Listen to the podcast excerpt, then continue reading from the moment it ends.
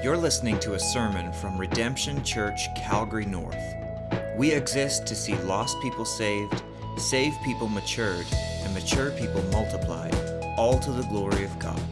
For more information, visit redemptioncalgarynorth.com.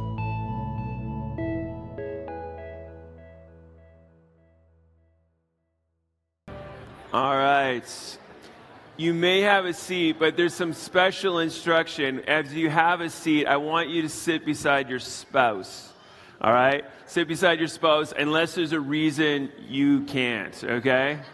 Okay? And that doesn't include I had a fight on the way to church this morning, okay? So I want you to, I want you to sit beside your spouse if you can this morning, and uh, you'll, you'll see why in a moment. But uh, really thankful to be back uh, with you guys this morning. I do want to welcome those who are joining us online this morning. For if you're uh, joining us online for one reason or the other, we're thankful to have you. And um, if you don't have a church home, we'd encourage you to uh, to find one. If this is a good one for you, then uh, we'd love to see you here someday. Um, so, got to go to Ontario last weekend. It was uh, 20 Celsius there last weekend. So a little different than here, but just a really great time uh, with our brothers and sisters who are part of the Great Commission Collective. I got to preach at two different churches and then uh, be a part of the conference together. Uh, and it really was a, a major uh, focus on the Canadian aspect of the GCC. There were a few Americans there, but and uh, actually there was internationals as well, which was fun. Uh, some Romanians and people from Greece and Mexico. But just a great, great time together. Well, we're going to get back into the book of Genesis this morning. And I want to just kind of reset where we've been at. We, we uh, last time we were in the book of Genesis, we were looking at uh, day six and the events. Uh, we're told uh, what happened is specifically in the Garden of Eden as you get into Genesis chapter 2. And we see what God's kingdom ought to look like uh, God's people in God's place with God's provision, for God's purpose, under God's protection. And uh, Adam is placed in this beautiful Garden of Eden uh, where God would, uh, would walk. Uh, as we, are, we, will find out in Genesis 3, he would, they would be able to come into his presence. And uh, he's given this, this bounty in regards to options for food and protection. And then he's given some specific instruction that he is to keep the garden, that is, he's to keep it protected, that he's to keep the words of God, and that he's to live a life of a worshiper. And so this is where we find ourselves this morning as we get ready uh, for this passage on marriage. We're still in day six right? And, and the day is not done. By the end of the day, we read in Genesis chapter 1, God will declare that it is very good. But we find before he did that, during day six, he's seen something that was not good. And um, uh, more for man's sake than for God's sake, obviously, being all knowing and knowing what he was about to do. He is setting up this need. There's a man who's alone, but he needs someone, he needs a companion, and God is going to provide that for him. Uh, this morning, marriage is, I want you to remember that marriage is a gift from God.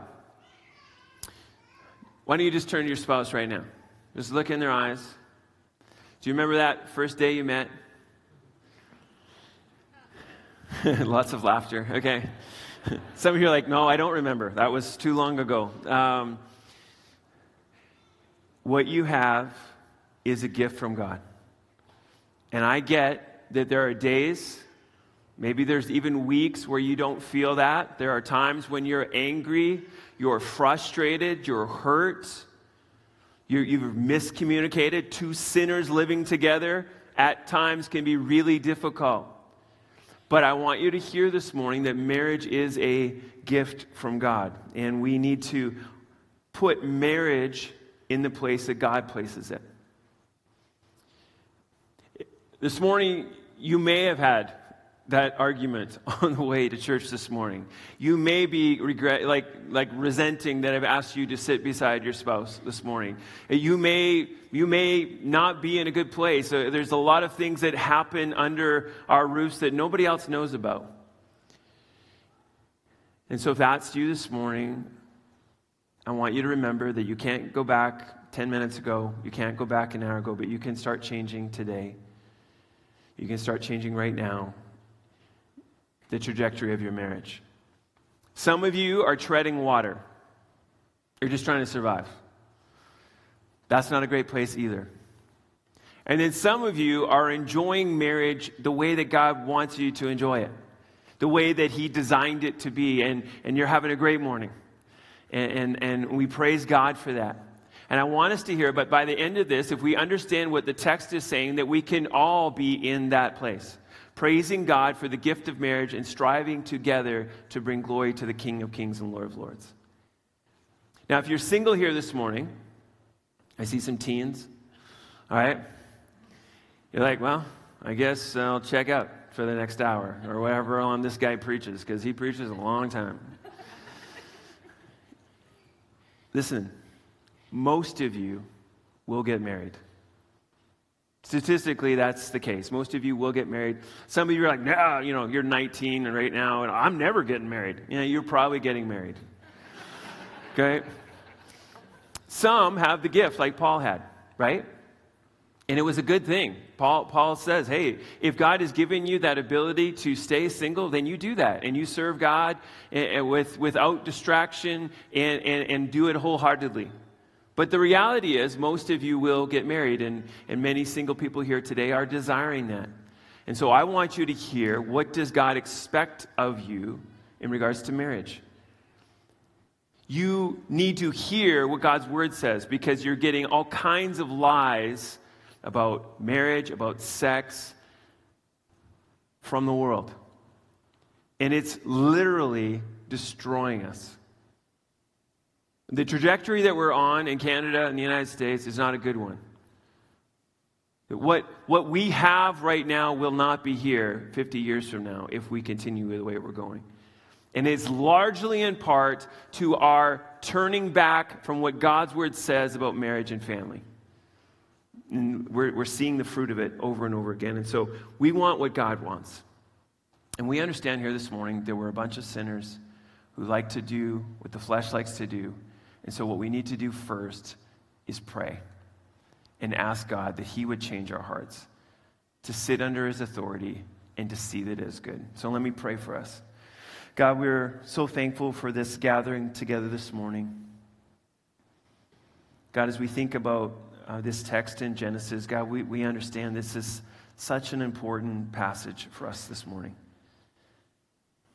We are being told so many lies about what marriage is, about how sex should be enjoyed.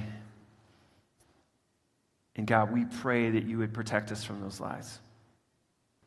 God, I pray for our young people here today. Would you protect them?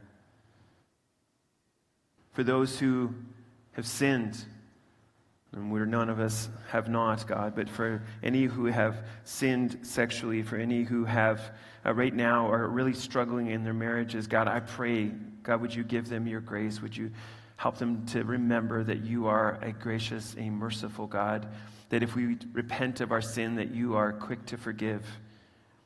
And then, Lord, to help us to walk in your ways. So, Lord, help us, all of us here this morning, to, to walk in humility before you Lord, help us to get rid of our own ways and help us to submit joyfully to your ways. For your glory and for your honor, we pray. In Jesus' name, amen. Okay, so we all need a Bible. If you don't have a Bible this morning, just go ahead and slip up your hand. And uh, we're going to look at Genesis chapter 2, verses 18 to 25. If you don't have a Bible, they just keep the one they're going to give you. But if you somehow got out this morning without it, you're too busy shoveling snow, put up your hand. They're going to give you a Bible. We're going to read together Genesis chapter 2, verses 18 to 25. And we read Then the Lord God said, It is not good that the man should be alone. I will make a helper fit for him. Now, out of the ground, the Lord God had formed every beast of the field and every bird of the heavens and brought them to the man to see what he would call them. And whatever the man called every living creature, that was its name.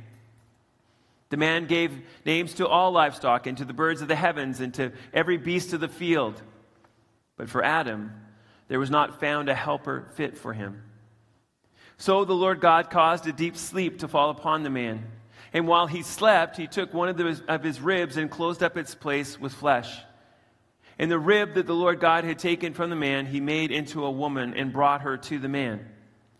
And then the man said, This at last is bone of my bones and flesh of my flesh. She shall be called woman, because she was taken out of man. Therefore, a man shall leave his father and his mother and hold fast to his wife, and they shall become one flesh. And the man and his wife were both naked and were not ashamed.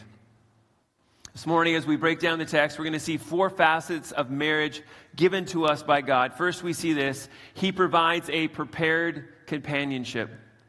God provides a prepared companionship.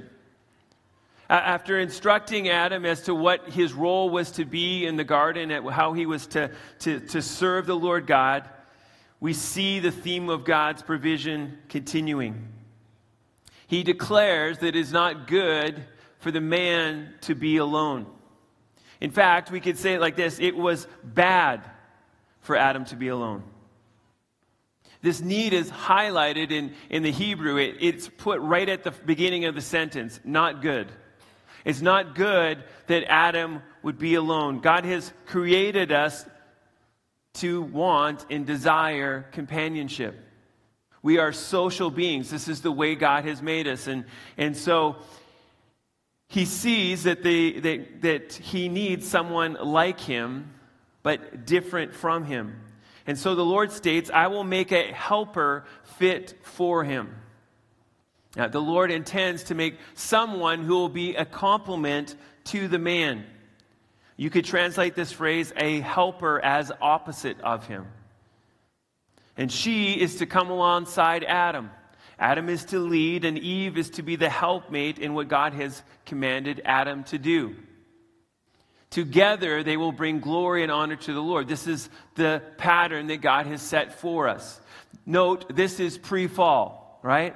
The idea of roles in the family are pre fall. They are something that God has given us, and it is a good thing. Waltke says this about uh, Eve being created as a helpmate.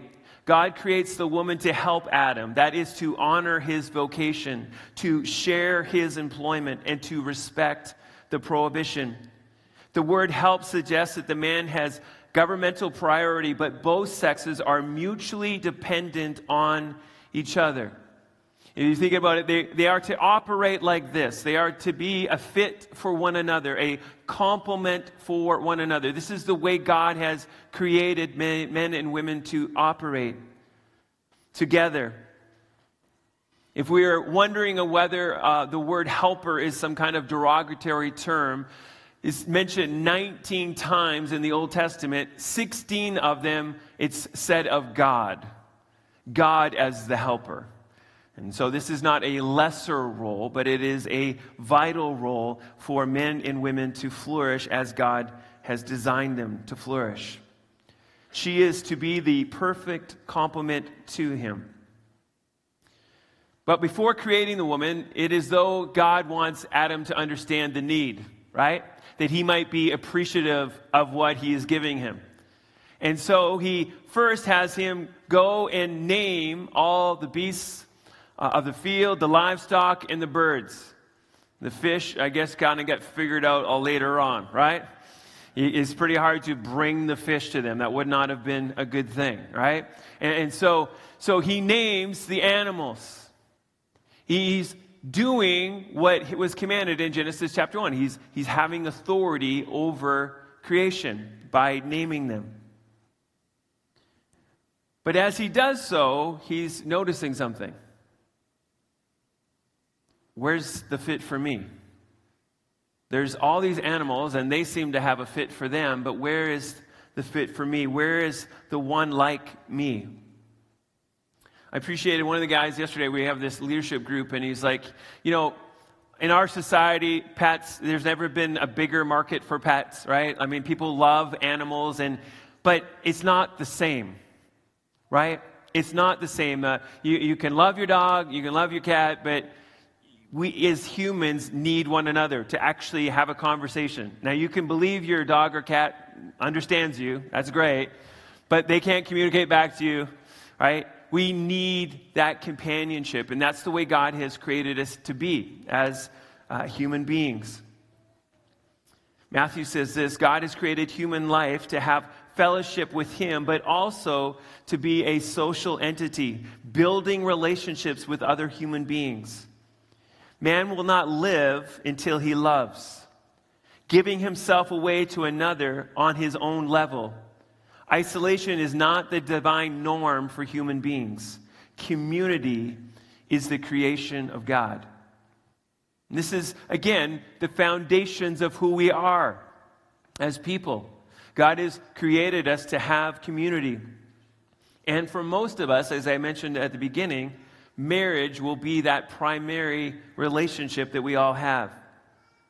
And so we read in verse 21 So the Lord God caused a deep sleep to fall upon the man, and while he slept, he took one of his ribs and closed it up in its closed up its place with flesh. The first surgery happens right away, right? On day six of creation. He's put into a deep sleep, just like happens with you and I today, right? You hope you're in a deep, deep sleep before they start cutting you open, right? And so we have the same picture here. Adam is asleep, and God opens them up, and, and we read that in the English here, we read it takes one of his ribs. So men have one less ribs than, than a woman. Is that true? That is not true, okay? If anybody tells you that, it's not true, okay? Uh, that's been kind of passed around. In fact, I believed it for a short time, okay? Okay? I was like, uh, um, but this is what he does. And, and, and actually, in the Hebrew, this word for rib, it's only translated rib here. Usually, it's just translated side. And so you could have been literally, we're not sure what he's taking out of there. But, but we read in verse 23, it's bone of my bones and flesh of my flesh. So maybe a rib, maybe some flesh in there as well, but he's taking from the side, then he closes it up. He's literally taking from Adam to create. Uniquely, the woman is created. We read the animals, they came from the dirt as well. We, if you'll remember, the last time we were in the book of Genesis, we see this intimate picture of God creating man, breathing life into him. And now we see women, uh, women, women are created uniquely as well. Cassuto says this just as the rib is found at the side of the man and is attached to him, even so the good wife, the rib of her husband, stands at his side to be his helper counterpart, counterpart, and her soul is bound up with his. There's a lot of different commentaries see that kind of picture that, that it's, it's not by mistake that she's coming from the side, right? not from the feet. Men, men aren't to trample on women, not from the head. Women aren't to rule over men, but from the side. They are to be this perfect complement. And then we see, verse 22, that the Lord, the, the rib that the Lord God had taken from the man, he made into a woman. And then he says this, and brought her to the man. Right? That must have been a pretty exciting moment for Adam, right? I mean, he, he had spent the day trying to find a counterpart to him and had not found one. And now God brings woman to man. The first marriage is a arranged marriage, okay? Uh, not unlike many societies still do today. We're a little different here in North America largely, but um, God brings Eve to Adam. It's a gift from God. He knows exactly what Adam needs and he makes a woman fit for him. Matthew says this God creates the man first and derives the woman from the man to ensure that she is his equal in substance and to maintain the unity of the human family. And so, as he brings her to him, he continues the naming, right? We see this in verse 23, but it seems like there's a little bit more excite, excitement as he says this, right? Verse 23 Then the man said, This is at last, right? He's like, Okay, here she is. This is at last bone of my bones and flesh of my flesh. She shall be called woman because she was taken out of man. In the Hebrew language, you see that this is poetic, right? Pretty, pretty amazing that, that Adam instantly becomes a, po- a, a, a, poet when seeing his wife. And, and as has been the case over the centuries since Adam, there have been many men write songs, write poems out of their love for their spouse. And so we see this, this, this he's had this anticipation of her. At last, she is here. And he says that she is bone of my bones and flesh of my flesh. This phraseology can also mean, as you look at other parts of Genesis, that she is my kin, she is my family. But we know in this case, she is literally bone of my bones and flesh of my flesh, right? So she's family. She, she, is, she is together with him. And now, together, they are to walk in obedience to God's commands. What were those commands? If you just flip back to Genesis 1 28. And God blessed them, and God said to them, note, they're already together in Genesis 1 account, be fruitful and multiply and fill the earth and subdue it, and have dominion over the, over the fish of the sea and over the birds of the heavens and over every living thing that moves on the earth. This is God's plan. This is God's design. Men and women are equal and yet different. They are to have children together, they are to subdue the earth together. And together, they are able to bring glory and honor to God. This is the purpose of their marriage. Again, spouses, married couples, do you remember when God first brought your spouse to your attention? Right? Was your reaction like Adam's? Were you pretty excited that day? You're like, you're not, you're not, I don't know, but I'm pretty excited.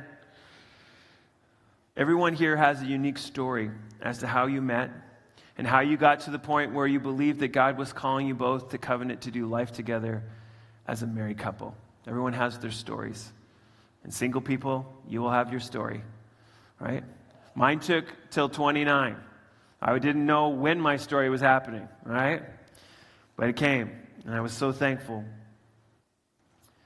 This morning, I want to remind you that God has given you your spouse. Why? So that you can achieve together what you would never be able to achieve on your own. Better together. Better together as one, as, we as we've already read in Genesis. Men and women, are you embracing this as a reality? Or are you too busy complaining that your spouse is not like you? It's really a crazy thing, isn't it? Why does she think like this? Why does he do it like that? Because we're created differently. Uh, you may have noticed that. Okay? We're created differently, and it's a really good thing, right? We're pretty excited about that sexually, but we should be create, really excited about that in every way in our marriage, right? That our emotions are different, but they're complementary. That, that our spiritual lie, uh, journeys are, are individual, and yet we are growing together spiritually as we look to the Lord. That, that when we work together and we think through something together, it's a really good thing. We uh, had an opportunity to have lunch with a, a church planting couple um, this last weekend, or this last week when I was at the conference. And uh, this guy, the guy was just like, he, he would burn himself out in like three seconds. Okay? He's that kind of guy. He, he, you know, let's take the world for Jesus. You know, we'll sleep later. You know, that's his MO. And his wife, guess what she's like? Cautious.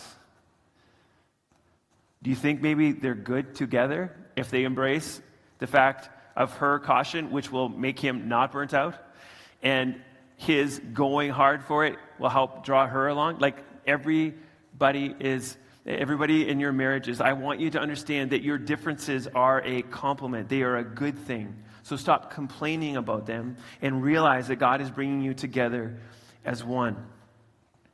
Your goal as a couple is what? To bring glory to God in all that you do.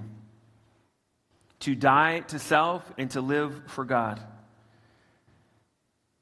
This morning, praise God for his provision of your spouse that he has prepared, prepared for you, and for his de- declaration that it was not good that you would remain alone.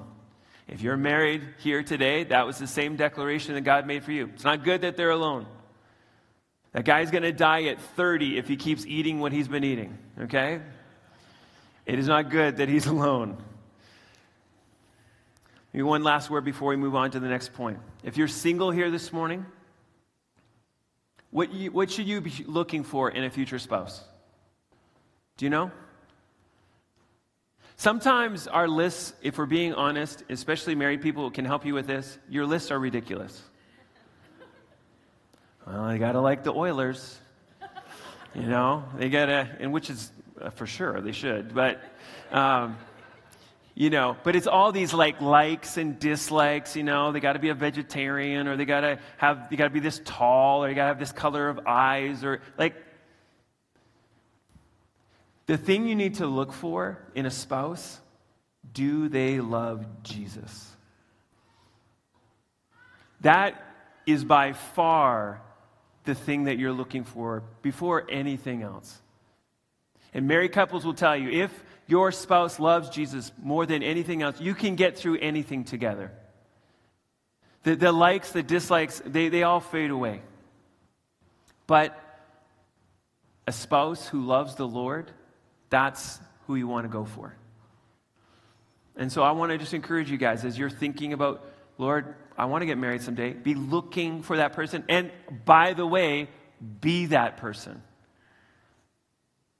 Like, if you want to marry a man or a woman who is godly, you be godly. And, and you hold that bar high. Do not lower the bar when it comes to godliness. I can tell you, after over 30 years of being around the church and ministry, you will regret it. You will regret it. I was just so lonely. I was just so lonely. I, I, I you know, and this guy, he liked me, and he said he was going to come to church with me. How well does that usually turn out? Not good. Right? So, seek someone who's godly when you're not watching. You know what I'm talking about? right? Like, what are they doing when you're not around? Are they pursuing Christ? That's the one you're going for, okay? All right. Secondly, as we think about four facets of marriage given to us by God, we see a prepared companionship. Secondly, we, he presumes, God presumes a preeminent change, a preeminent change. Verse 24, therefore a man shall leave his father and, and his mother and hold fast to his wife. The author is, is saying that, that when you get married, things need to change. Now, just, just a, a, a, grammatical note here. This is the narrator now speaking. This is not flowing out of what Mo, uh, Adam just said. This is, this is actually Moses saying, This is now how marriage will be for as long as we're on this earth. So, what is the pattern to be? That the day you say, I do, everything changes in regards to your priority of your relationships. Before you get married, sons and daughters ought to honor their fathers and mothers. That is, should be their number one priority, is to, to help mom and dad, to take care of mom and dad, to, to, to submit to their authority, but when you get married, that all changes. You're now forming your own home.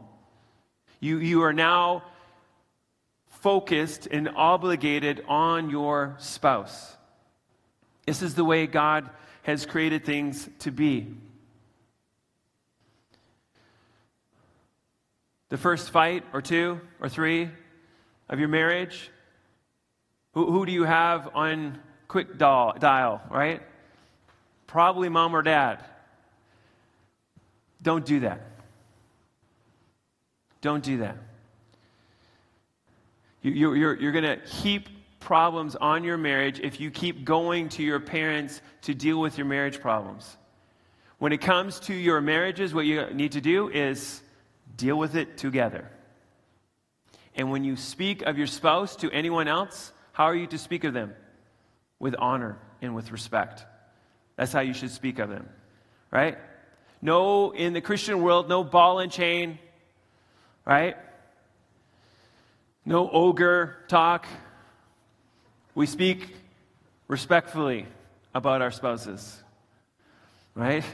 Some of you can relate. But your number one relationship is now your spouse. Now, in a church like ours, maybe that's not the thing you're wrestling with when it comes to the priority of your relationship. Maybe the fact that we have a gazillion kids down the hallway is your problem. And let's be honest. You, know, you get married, and, and, and, you know, it's a bit of a shock because you thought you were a good person.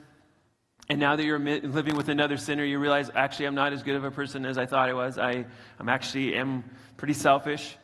But God's working on that in me. And so you, you have this time to focus on one another, and it's really sweet. There's no one distracting you, right?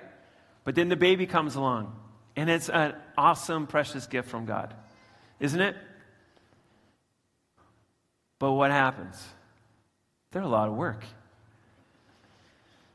And, and what's crazy is that you think they're a lot of work when you have that newborn, you know, in those first two days, and, you know, and it's just you two and the baby. And you can sleep when they sleep if you want. But then you add another one in, and it's like, oh, actually, this is harder now. And then you add another one in, and, and apparently after three, it doesn't matter, right? this is chaos. And, and what happens, if we're being honest, Christians, if we're being honest, we can have our lives focused on our children for like 20 years, right? You, you, you start, you, you only have two kids. You got at least 20 years that they're going to be your focus. And you're running to hockey and gymnastics and piano and this and that, and your life is just chaotic. And, and what happens is that you, you, are more like a roommate situation with, uh, uh, with your spouse, and you, you, you kind of like, you, you don't prioritize your relationship as you ought to. And what inevitably happens, you know where the divorce rate goes up? At that 20 year mark. Because what happens is that that couple who has been doing life together have grown apart. They, they don't even know who each other are anymore because they haven't taken time to focus on their relationship with one another. And if your life is so busy that you don't have time for one another, start cutting stuff. You know what your kids need more than they need gymnastics or piano or anything else? They need a mom and dad who love each other a lot. Who they see are making each other a priority. When the kids are young, put them to bed. Kids being up till 9 or 10 or like 8 o'clock bedtime. I want to to go into bed. Too bad. Mom and dad need time together right? And you tell them that. Mom and dad need time to focus on one another. You have to continually be prioritizing your time with one another. As you go through your day, take time for a hug, take time for a kiss in front of your kids. That's okay. They should see that you love one another. You're modeling what a marriage ought to look like. Go on date nights. Spouses, are you doing that right now? Are you focused on the fact that your most important relationship is with your spouse? That's the priority. Is it looking like that as you go through your week? If it's not, then you need to change things. God calls us to leave and cleave. This brings us to our third point four facets of marriage given to us by God, he prescribes a permanent commitment. A permanent commitment. Let's read 24 again. Therefore, a man shall leave his father and mother and hold fast to his wife, and they shall become one flesh.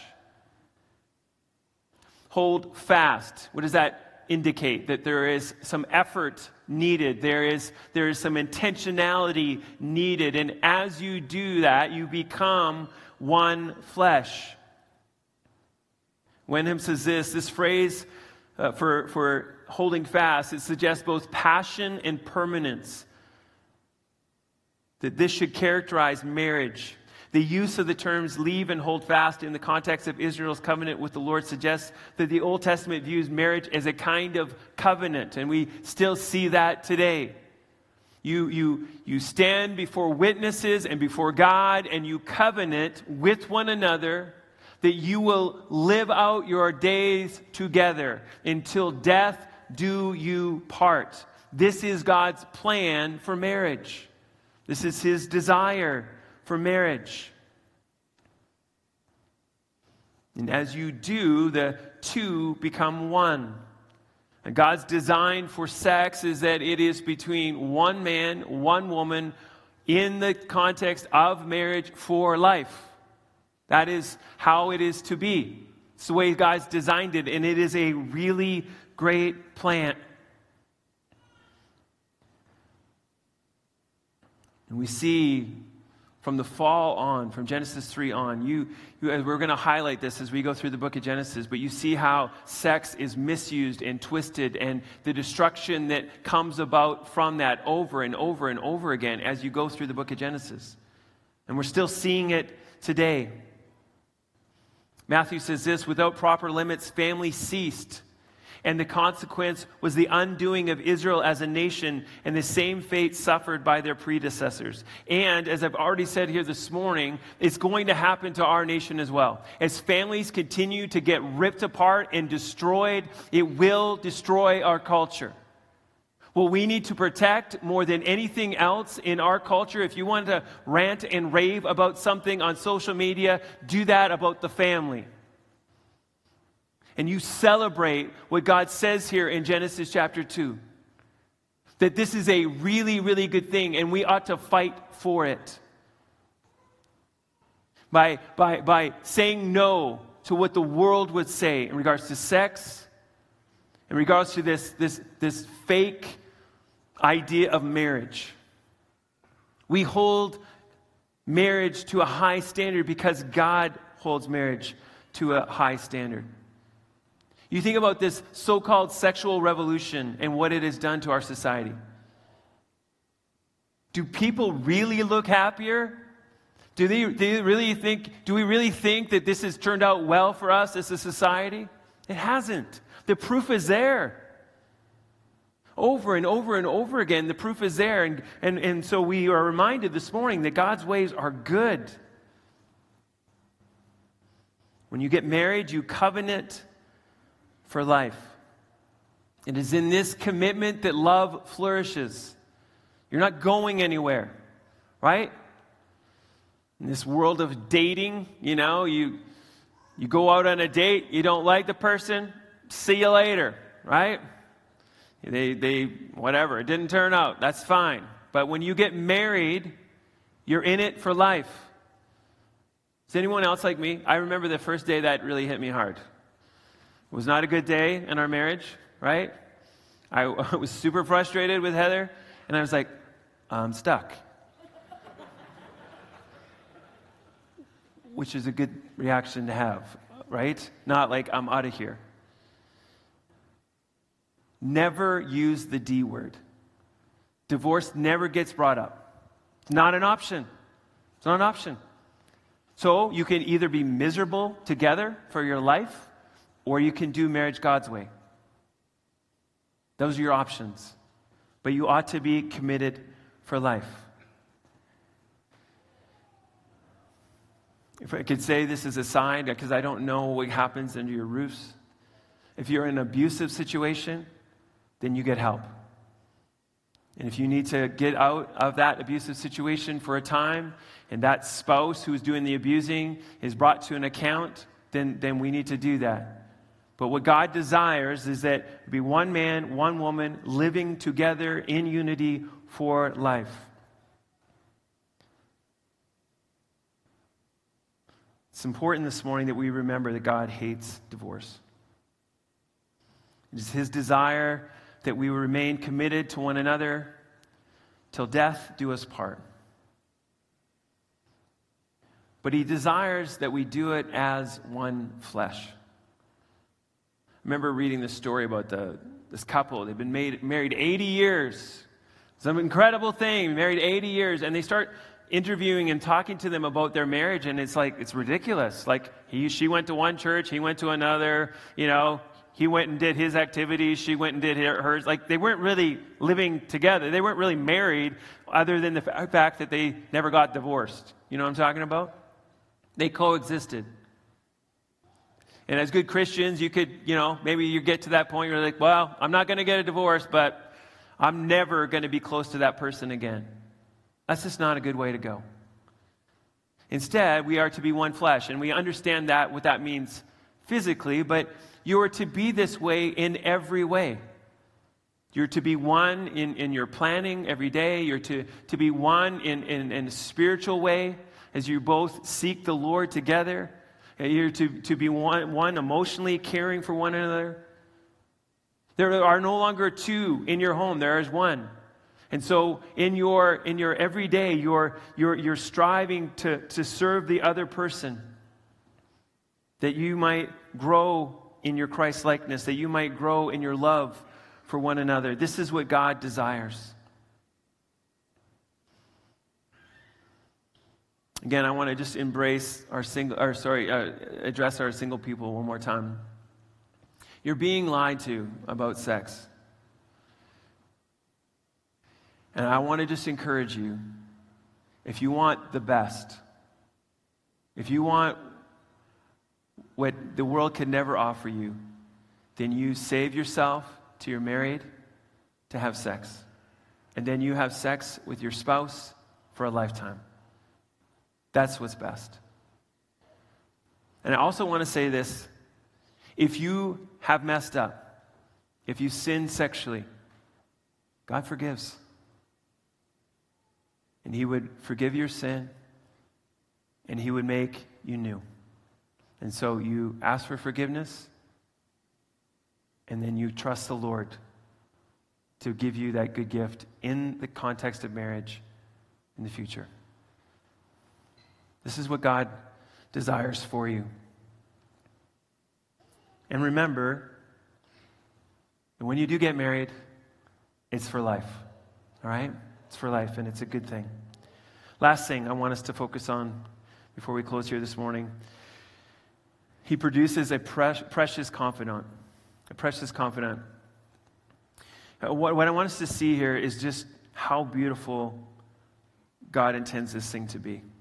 We read in verse 25, and the man and his wife were both naked and were not ashamed. We see this perfect intimacy between Adam and Eve perfect. Uh, we're seeing that this is also foreshadowing. We're going to get to end of Genesis 3. They were naked and they were ashamed. When sin comes into their lives, then everything is changed. But at this point, they have the perfect relationship. She's the Proverbs 31 woman in every way. He is loving his wife as Christ loves the church. It is, it is a perfect union. There is nothing to hide in this marriage. There, there is no shame. There is complete trust of one another.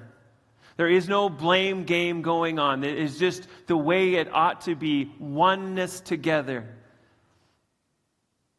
But of course, we know what happens when sin comes into the world right away, right out the gate.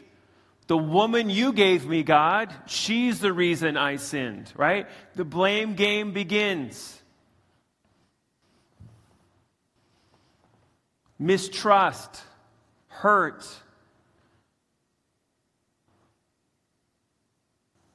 betrayal.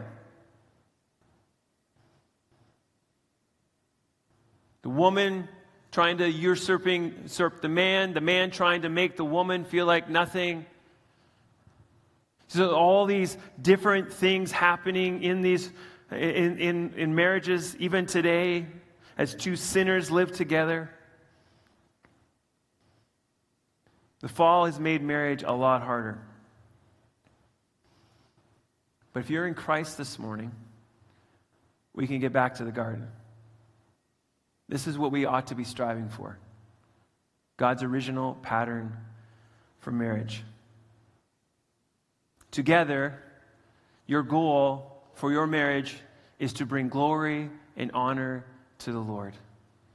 It is to keep short accounts of your wrongs against one another, to be quick to ask each other for forgiveness, to admit your sins to one another. It is to love as Christ has loved us. Ross says this God intended one man and one woman to be united in marriage to produce godly offspring. God intended that the man and the woman be a spiritual, functioning unity, walking in integrity, serving God together, and keeping his commandments.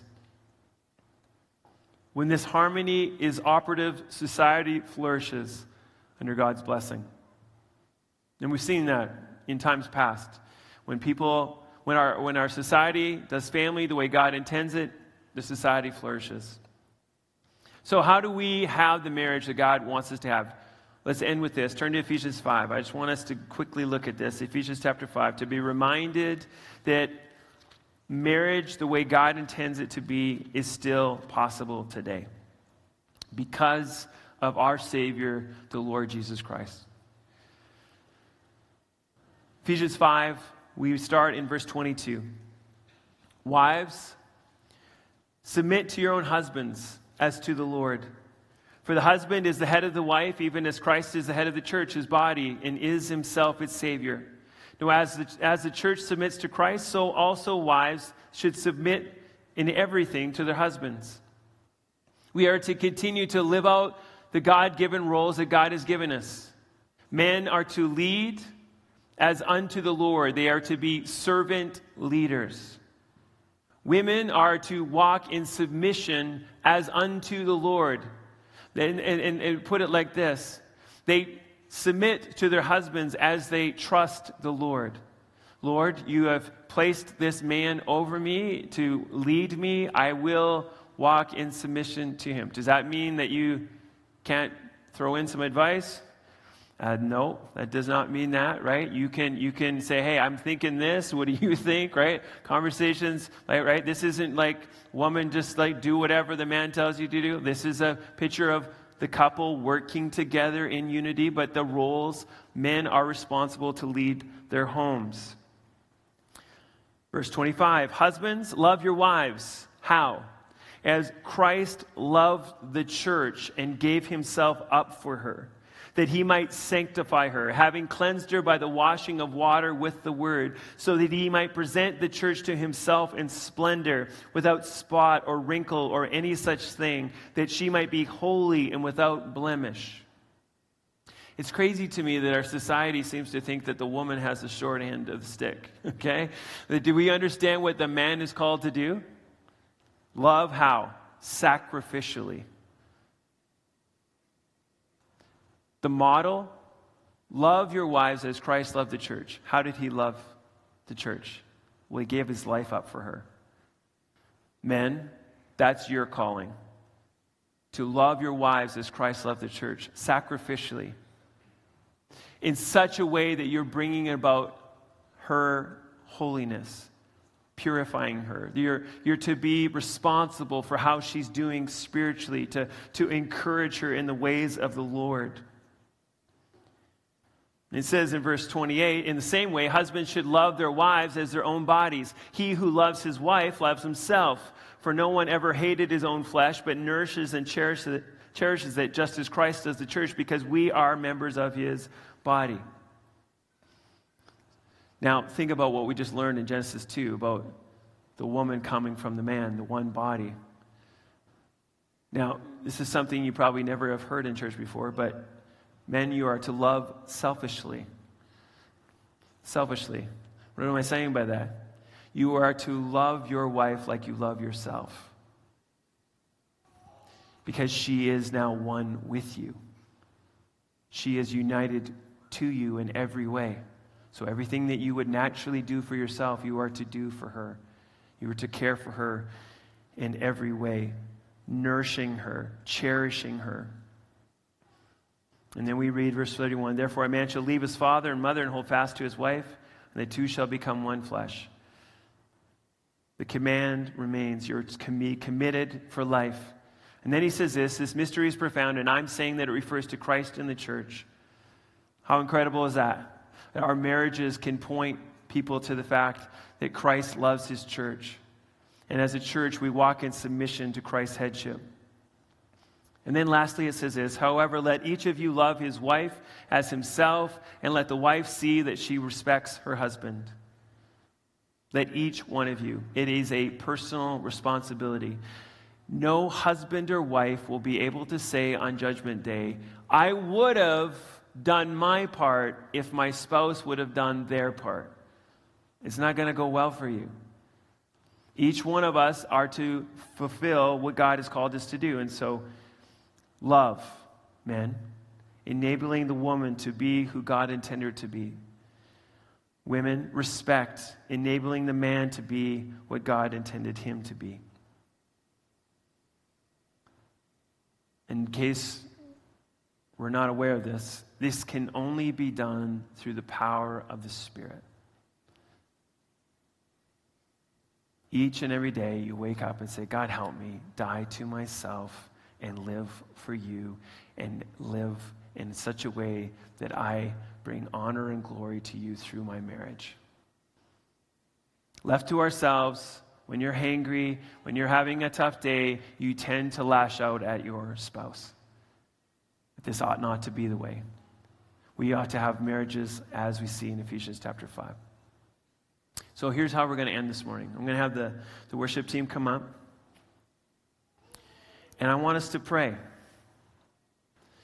If you're with your spouse here this morning, you're going to pray with your spouse. If you're a single person, I want you just to, I just want, to, I want you to take some time to pray as well. To, to pray for that future spouse, to, to pray that you would be the man or woman of God that God's calling you to be. Now, as you await the person that God will bring for you, that again this morning as a single person you would recommit to wait on God's plan for your marriage instead of trying to force something that would be less than what He has for you. But if you're married this morning, here's some of the things I want you to be praying about. First, I want you to praise the Lord for the provision of the spouse that you have. Like, oh, I, I married the wrong person. Uh, if you're married, you married the right person. Right? No looking back. You married, you're married, you're married. And so your focus is on that person 100%. And so praise God for the person that He's given you. I want you to recommit to make one another a priority in your life, in your daily commitments, in your rhythms of life. I, I want you to pray about uh, striving to hold fast to one another, to, to live a life of oneness as God desires for you, to, to have times of intimacy with one another, to, to talk about what God's teaching you in your lives, to discuss your fears and hopes, I, to just truly do life together as God has called you to. I want you to pray about that together this morning. And I also want you to, to, to acknowledge if there is sin against one another, that you would just acknowledge that right now. Look, I shouldn't have yelled on the way in this morning. I, I lost my temper. It was sin. Would you please forgive me? so if you need to confess something to one another, you do that now as well.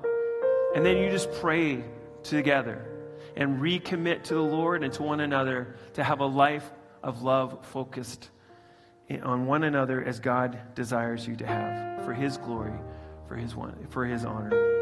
And so just take a few minutes now. You pray, and then in a moment, I'll close this time in prayer.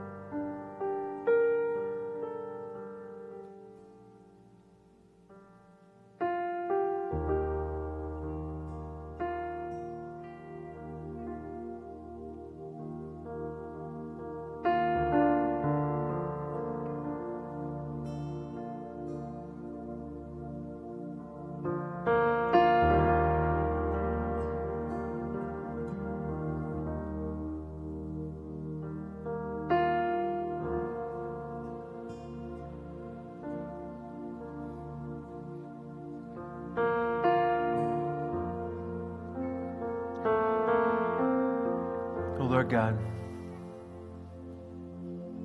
thank you for the gift of marriage. God, I, I'm so thankful that you know where each couple is at this morning. Lord, you know their needs. Lord, you, you know their, their troubles. God, I would just pray, Lord, that you would renew their love for one another and their love for you this morning. That, Lord, um, they would commit to do marriage your way. Lord, they would be quick to die to self. That, Lord, they would understand that together they are better, uh, better able, Lord, to, to bring you honor and glory in their lives.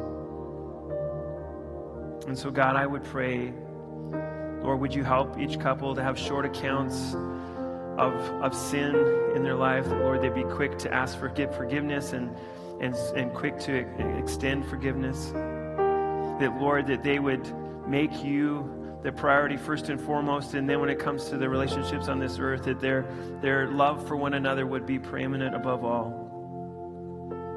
And so, God, we're praying, Lord, that you would be glorified and honored in our marriages. God, we're praying this morning that as, as people look at our marriages, Lord, that it would point them to you, Jesus Christ. Because it's only through Christ that we can have a marriage like we see in Genesis 2. And so, God, to you be the glory, we pray. In Jesus' name. Amen.